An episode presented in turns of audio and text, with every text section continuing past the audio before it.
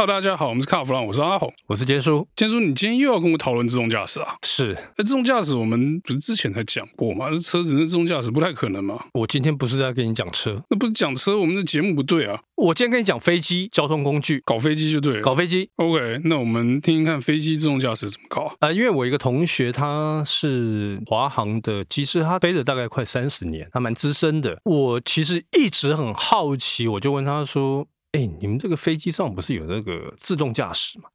它到底是？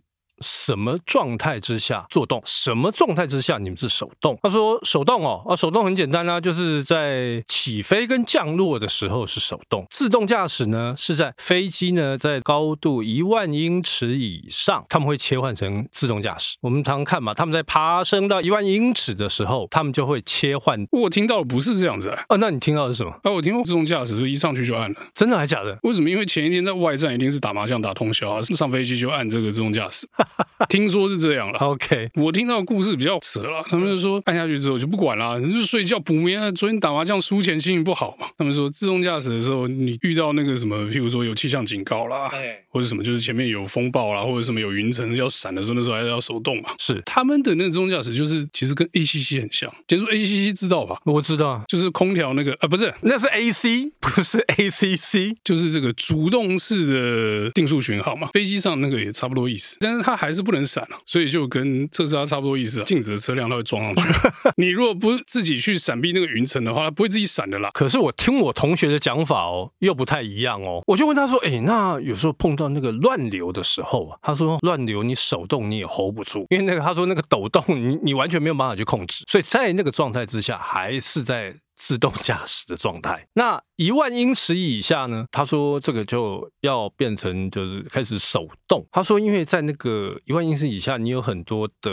万一有一些突发状况，哈，比方说一万英尺以下刚好有乱流的时候，他们可以对应的高度也不够，因为它有时候上下的落差会蛮大。我想这个很多听众，甚至于阿红跟我都有这个经验，坐飞机碰到那个乱流，好像在坐那个大怒神一样。所以他说那个因为高度不够，所以他们要用手动的方式来处理，这个是他的讲法。因为我不会开飞机啊，所以我也搞不懂他是唬烂的还是讲真的啦。不过以他的讲法，我觉得应该是没错啦。但是呢，他有跟我提到一个重点，他说其实。这个飞机的自动驾驶，它是辅助，他一直在跟我强调，他说他那个不也不是完全自动的啦，哦，因为他说其实开飞机也蛮累的，蛮疲劳的，他说比开车还累，那个只是辅助驾驶。我听听，我说，哎，那不是跟现在汽车上面那个 ADAS 一样？他说对啊，其实他说现在车子上面的 ADAS 其实只是辅助。我说不会啊，很多人那个上车之后上了高速公路就系统一开跟车，他就开始睡觉吃便当一大堆的。他说其实那个非常危险，所以他一直在跟我强调，然后这个东西是叫辅助，其实。我们可以想一件事情啊，就是说我们开车用 ADAS，然后说那个辅助哦，在台湾环境其实你没有什么感觉，因为台湾车程都短嘛，你台北开到高雄三四个小时够了嘛。哎，对，差不多了。但是你如果说，比如说像我们以前去欧洲出差的时候，可能一天要赶五六百公里的路，那可能在路上是六七个小时、七八个小时，然后你可能休息的时间又短。那如果是那种职业的驾驶，比如说这个欧陆的这种跨境的大卡车，他们一天可以开一千多公里啊，那那个疲劳度就很惊人了。因为我有一次出差啊，遇到一个司机很屌，开车带我们从南法开去意大利，那很远哎，大概六百多公里吧，啊，蛮远的。就你知道他怎么开吗？怎么开？他没有停。我们就想说，哎，应该他开两个小时，应该会自己要休息一下吧？那我们就睡我们的觉，就睡觉醒来，哎，他怎么还在开？他还没有停。那我们距离目的地剩那一百七八十公里，就发现在车上已经坐了四个小时，然后他动都没动，他就一直开啊，就没休息。我就想，哎，不对不对，这样不对。我们就跟他讲说，哎，田姐啊，喝个咖啡休息一下，上个厕所。他说不用，快到了。可是我们觉得这样实在是有点夸张啊，因为接下来离开高速公路要进山了，我们要去意大利山里嘛，结果。就硬是说我们要尿尿，把他拉到路边的咖啡店停。那停了之后呢，那家伙撒泡尿，喝杯咖啡，就说我好了，你们随时要走就可以走。所以他们对那种驾驶距离跟时间的那种长度的疲劳感跟我们不太一样。所以我们不能用我们台湾的这种驾驶的距离跟习惯来看欧洲人他们在开这种，这个算长距离吗？算啊，六七百公里算远了啊。台北到高雄对他们来讲算短程哦，大概可以理解你说的那个司机的感觉，他觉得不会累啊。可是，是在台湾，因为你要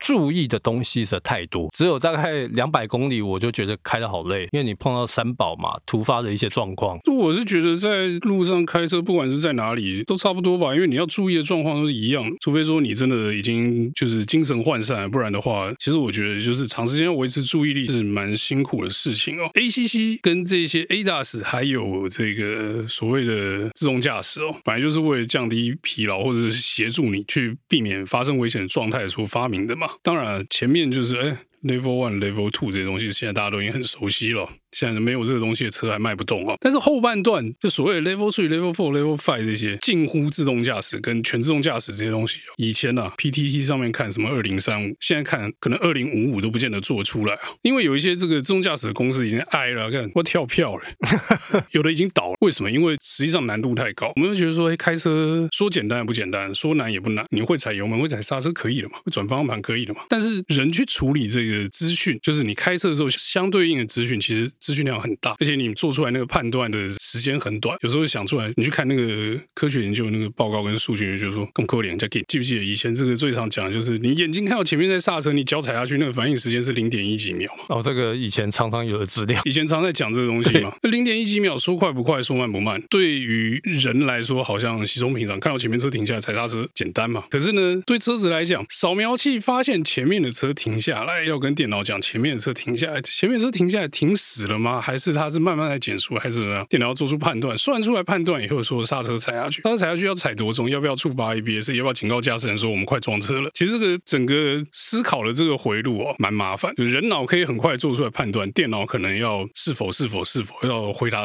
数十道问题才能做出最后的结论。这个可能是自动驾驶卡关的一部分。以前车上电脑很简单嘛，之前我们有讨论过啊，自动驾驶的电脑很大颗还水冷，但是那些东西都还不够。那有些车商就说了，没办法，这些车哦，现在车上。要能达成这个自动驾驶的难度呢有点高哦，我们需要一些基础设施的配合，所以会有什么车联网、车联物、物联网、物联车这些奇奇怪怪的东西。这样讲很复杂，就是他们要这个路上有埋讯号啦，马路上要有讯号给车啊，红绿灯要有讯号给车啊，交流道看板要有讯号给车啊。它最好每一台车都能互相互通有无。譬如说隔壁车跟你讲我快要爆胎，你闪我远一点，或者是前面有警察，小心一点。就是这种讯息的交流，他们希望说，如果每一部车都可以提供相对应的行车资讯，那我是不是可以以一个大数据的资料库来控制整个车流，可是其实这讲起来好像可以嘛？建叔，你是觉得听起来可行？感觉上应该没什么大问题。那个马路底下网路线谁来买？是那个无线发射讯号的红绿灯，你要做，我要做。那这个是车商的事，还是消费者的事，还是政府的事？那车商最屌啊，车商就说啊，这种哦，我们希望政府这个基础建设要够嘛。每次讲到这种时候，他们说啊，这个基础建设哦，我们需要这个政府的大力配合，我们不可能靠我们的力量去把红绿灯改成有无线电讯号了嘛？这全国他妈三万只红绿灯都要我改吗？到时候政府一改的时候，人家又说他土地厂商。呃，这个倒其实啊，这个问题其实跟一个东西很像，充电桩。OK，充电桩政府要改嘛？政府不是一天到晚在推什么绿能、推电动车吗？他不盖，不知道谁盖？我为什么要盖电动桩给纳智捷恩启用？我为什么要盖电动桩给特斯拉的 Model 3用？以前加油站虽然是国营的，问题是加油站有营有营收啊，加油站中油会去想说，我在这里盖这个站，我可以预估我一年可以卖多少油，我这。钱要多久才能赚回来？电动车的业者每一个都是啊，你要盖电动桩啊，不然的话我当然车不好卖嘛。他问题是那一根桩插下去多久才能回本？这是基础建设的投资嘛。所以自动驾驶的状态跟这有点像。每次讲到基础设施的时候，钱从哪里来？不是谁要负责盖？对啊，就钱从哪里来啊？谁要出那个钱呢、啊？当然是监叔出啊，因为你想要自动驾驶的人，你是不是要多付一点？对，车商出的话，车是不是卖贵一点？车卖贵的时候，消费者也会挨啊。对啊，所以那这个事情到底成不成？不成的原因可能不是技术做不到哦，可是万一这个我 S Class 本来一千万，自动驾驶会变成一千八百万，这个自动驾驶的功能要卖八百万的时候怎么办呢？可以了，八百万买一个机器人来帮你开车，我觉得可以。可是我觉得这个就变成失去了开车的意义，你知道吗？开车意义随便，问题是特斯拉跟你说我的 FSD 不用钱 OTA 下载啊，那、嗯啊、你干嘛买宾士八百万的自动驾驶机器人？可是他的车看到那个在高速公路上面自己会去撞。假设八百万买一个 Level Five 的自动驾驶机器，但是我会遇到 Level Two 的骗子，Level Two 跟你说我是 Level Five，我那个东西叫做 FSD 全自动驾驶，但其实是 Level Two，这个生意能不能做？不能做啊！FSD 人家用下载，干你宾士的机器人要妈的八百万，你觉得这会被洗脸洗到什么地步？那倒也是哦。你想哦，今天自动驾驶在飞机上也是辅助嘛，是在船上也是辅助啊，飞机还是有人开嘛。那船呢，不可能没有人，因为船太大了，船要照顾的事情太多，所以船上永远不可能没有人。无人车你觉得可行吗？短期之内，依照我们刚刚讲的那些状况，我觉得也不太行。好，那我们这一节节目就到这边告一段落，谢谢大家收听，谢谢。